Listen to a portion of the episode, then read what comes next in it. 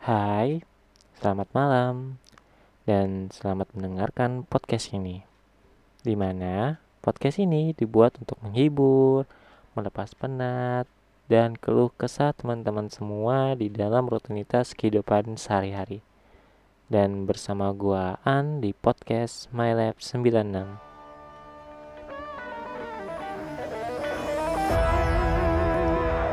Sebelumnya, gue ucapkan selamat menjalankan ibadah puasa bagi teman-teman yang mendengarkan podcast ini.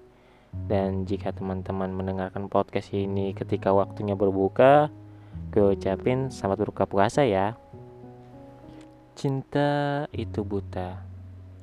Mungkin atau pernah, bahkan bisa jadi sering teman-teman mendengarkan kata-kata itu. Yap, kata-kata itu bisa diibaratkan atau diisyaratkan kepada seseorang yang sanggup berkorban, sanggup melakukan hal-hal apa pun demi orang yang dicintainya.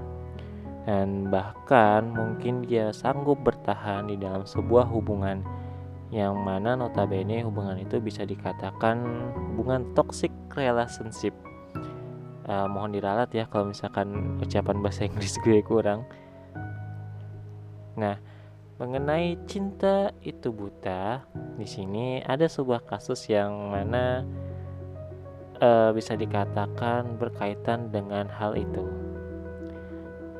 Yap kasusnya di sini adalah tepat pada tanggal 31 Maret 2022 kemarin akhir bulan kemarin Seseorang bernama WST atau inisialnya itu dengan sengaja membakar kios dan souvenir kuliner tempat kuliner di Jakarta IRTI Monas ya yang mana kebakaran itu mengakibatkan kerugian mencapai 20 miliar rupiah dan kalian tahu kenapa kan dia membakarnya Yap, dia cemburu. Di sini masih kelihatan normal-normal aja ya. dia cemburu dengan pasangan sama jenisnya. Nah, main nggak normal di sini. ya, dia cemburu dengan pasangan sesama jenisnya. WST ini adalah seorang pria. Kalau misalkan sesama jenis berarti pria juga nih pasangannya yang yang itu ya. Nah, karena hal itu atau karena perdebatannya itu dia sampai rela bahkan sampai dengan sengaja membakar ruko atau kios dan kuliner yang ada berada di kawasan IRTI Monas. Kenapa seperti itu?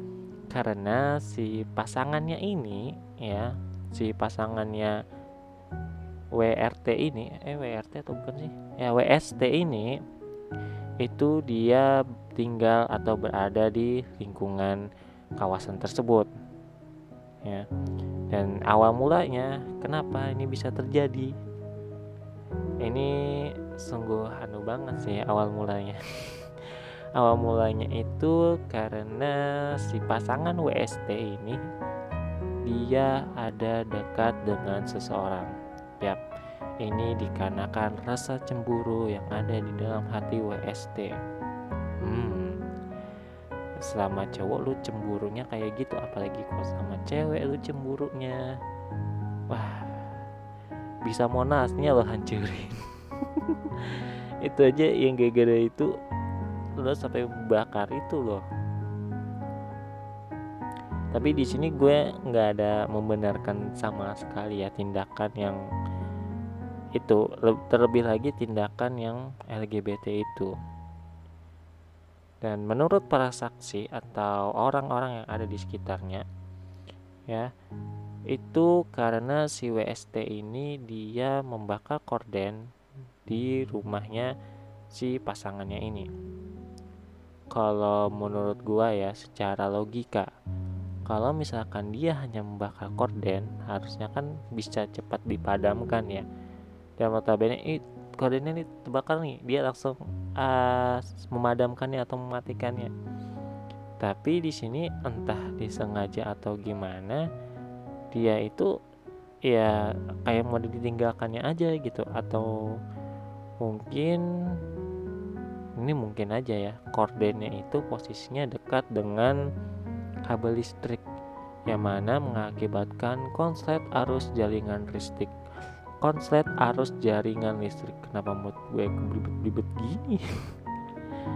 Ya kemungkinan seperti itu. Kalau misalkan seperti itu ya wajar ya. Kalau misalkan uh, terjadi kebakaran itu karena dia membakar korden. Dan kerugiannya itu nggak main-main gitu. Sampai 20 miliar.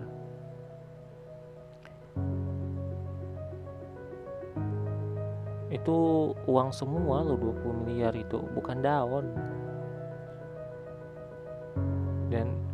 kenapa mulai ini kayaknya mulai-mulai deh yang uh, perilaku-perilaku menyimpang LGBT ini kayaknya mulai-mulai merambak gitu. Ya sebenarnya sih itu ya hak mereka ya. Cuma di dalam ajaran agama itu memang tidak dibenarkan adanya hal tersebut. Dalam artian perilaku menyimpang hubungan sesama jenis ini di dalam agama tidak diperbolehkan kemungkinan ya mungkin mereka yang melakukan ini ya mereka yang nggak punya agama. Karena kalau misalkan mereka punya agama mereka pasti tidak akan melakukan tindakan ini. Kalau punya ya kalau nggak punya ya nggak apa-apa melakukan itu. Karena dia nggak percaya dengan adanya dosa. Dan baru-baru lagi ya sebuah kasus yang mana sebelumnya sudah pernah terjadi. Ini kembali lagi terjadi dan motifnya ini sama. Dia ini adalah seorang pria berinisial AA yang mana dia pimpinan pondok pesantren di daerah Kutai Kartanegara, Kalimantan Timur. Dia di sini ditangkap lantaran dia memperkosa santrinya yang masih berusia 15 tahun hingga hamil. Men, kalau misalkan anu ya toh jangan yang kayak gitu juga. Kenapa gitu? Di luar sana banyak jasa-jasa yang kayak gitu gitu loh. Kok ya lo ngincar anak orang? yang mana di pesantren itu dia pengen orang tuanya tuh jadi anak yang soleha, pandai dalam agama, tapi karena pemimpinnya kayak gitu, tapi nggak semua ya, mungkin beberapa aja. Tapi ada beberapa yang sudah terkuak kasusnya seperti yang sebelumnya tuh. Kasusnya siapa itu?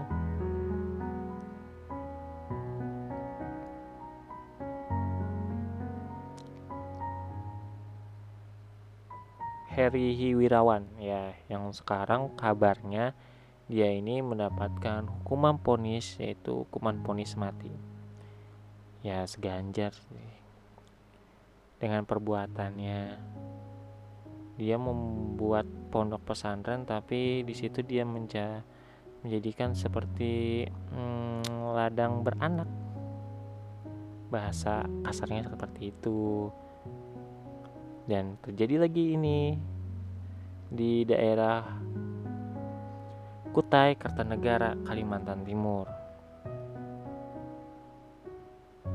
dan modusnya kalian tahu apa? Di situ modusnya dibilang kalau si tersangka ini mengiming-iming korban untuk jadi pemimpin pondok pesantren di salah satu pondok pesantren miliknya. Kemudian dia dikasih uang sehari-hari senilai 500 sampai 700 ribu. Itu sebenarnya cukup aja sih kalau lo nganuin yang di luar yang mana notabene mereka memang nganuin jasa itu gitu. Jangan nganuin anak orang jangan ngancurin anak orang. Kenapa ya? Kok yang mana notabene pondok pesantren ya? Sih gue nggak mau jelek-jelekin karena mungkin tidak ada yang seperti ini. Atau mungkin yang memang benar-benar di situ mereka berlatih agama berarti pembelajaran tentang agama tapi ini adalah beberapa yang muncul. Gue uh, mengomentari apa-apa yang muncul. Eh beberapa tempat yang muncul. Jadi dan ini juga merupakan opini gue kalau misalkan kalian sependapat ya silahkan. Kalau tidak ya tidak apa-apa. Tidak ada larangan tidak ada paksaan untuk sepemikiran atau sependapat dengan gua. Ya. Kenapa pemimpinnya seperti kesannya libidonya itu tinggi banget gitu.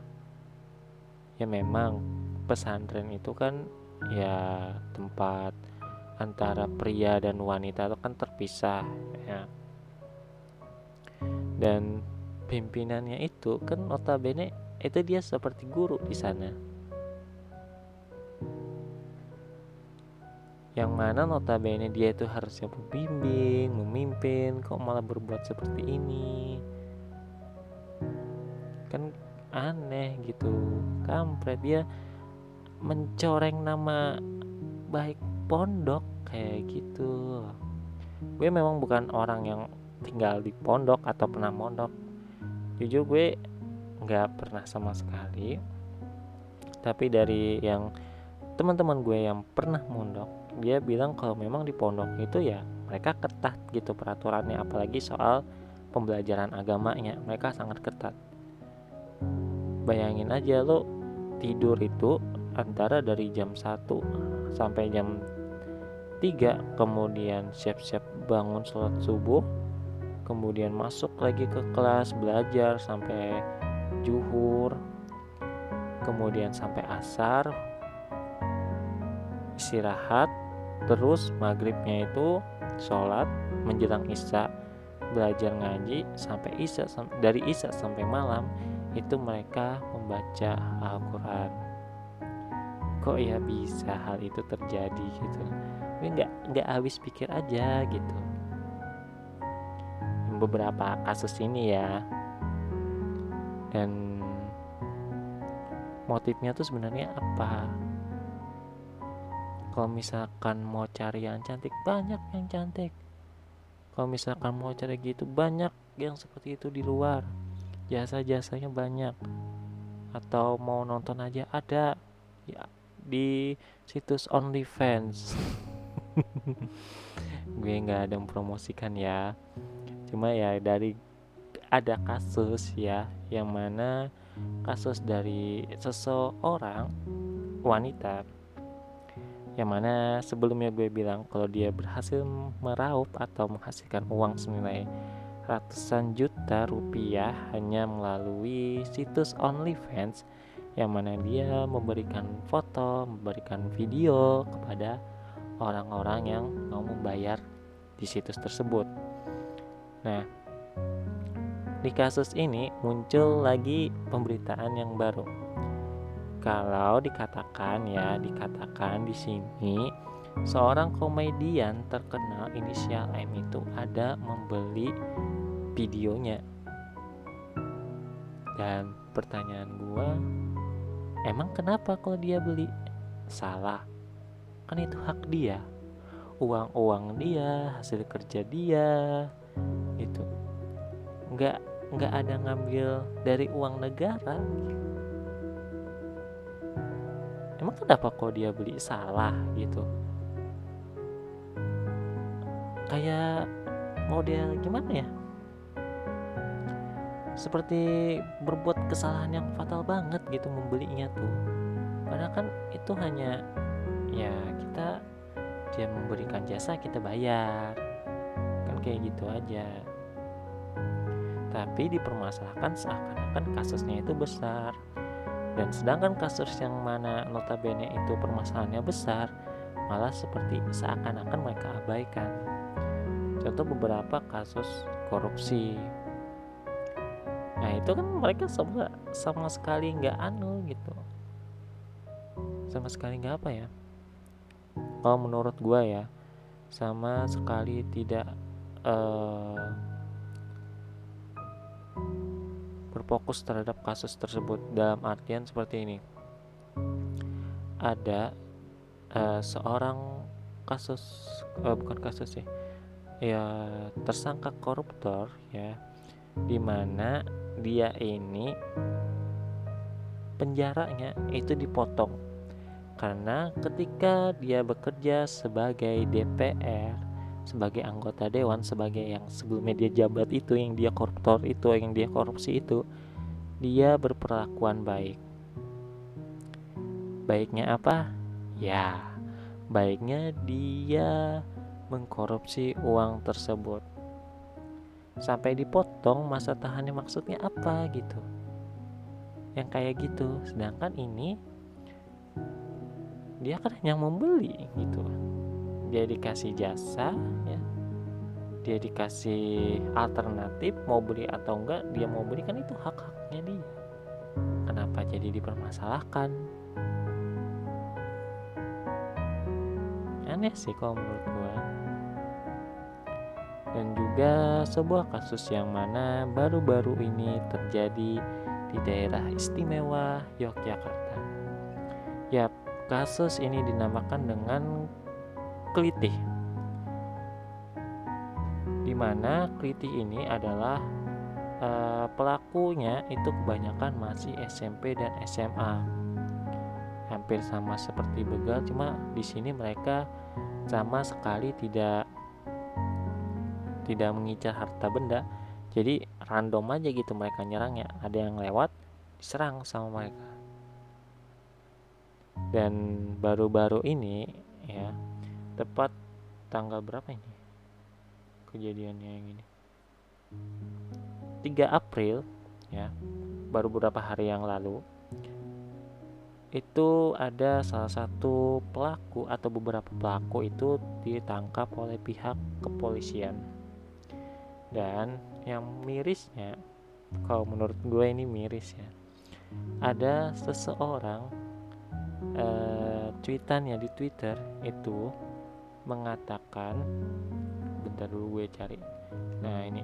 Dia mengatakan padahal ganteng tapi maaf tapi ganteng tenan. Sayang banget gue ngeni dalan nih semoga untuk hidayah. Ya terserah dia sih sebenarnya mau menilai orang itu ganteng atau enggak itu hak haknya dia. Cuma cuma di sini tuh cuma. Dia ini kan pelaku kejahatan. Bisa dikatakan seperti itu. Dia ini pelaku kejahatan berbuat tindakan kejahatan. Ya kok masih sempat sempatnya dibilang ganteng segala macam ini nih cewek yang kebanyakan jomblo atau kelamaan jomblo nih kayak yang ini. Nih padahal ganteng tapi oh yo man walaupun dia ganteng tapi perilakunya tuh kayak setan. Coba deh lo bayangin kalau misalkan yang ngomong ini ya yang ngomong itu ketemu langsung dan dia yang diserang kira-kira responnya seperti apa gue yakin responnya nggak seperti itu. Gue yakin pasti lain lagi responnya berbeda. Ya walaupun menurut dia ganteng cuma kan perilakunya itu sama sekali tidak bisa dibenarkan ya. Yang mana itu membahayakan orang lain. Dan kalau yang gue dengar itu sempat juga ada yang sampai nyawanya menghilang atau dalam artian atau bisa dikatakan dia meninggal gara-gara pelaku kelitih ini. Kan bahaya banget ya. Mana yang nganu itu anak SMP SMA yang jadi tersangkanya atau pelakunya. Kan terlalu aneh banget gitu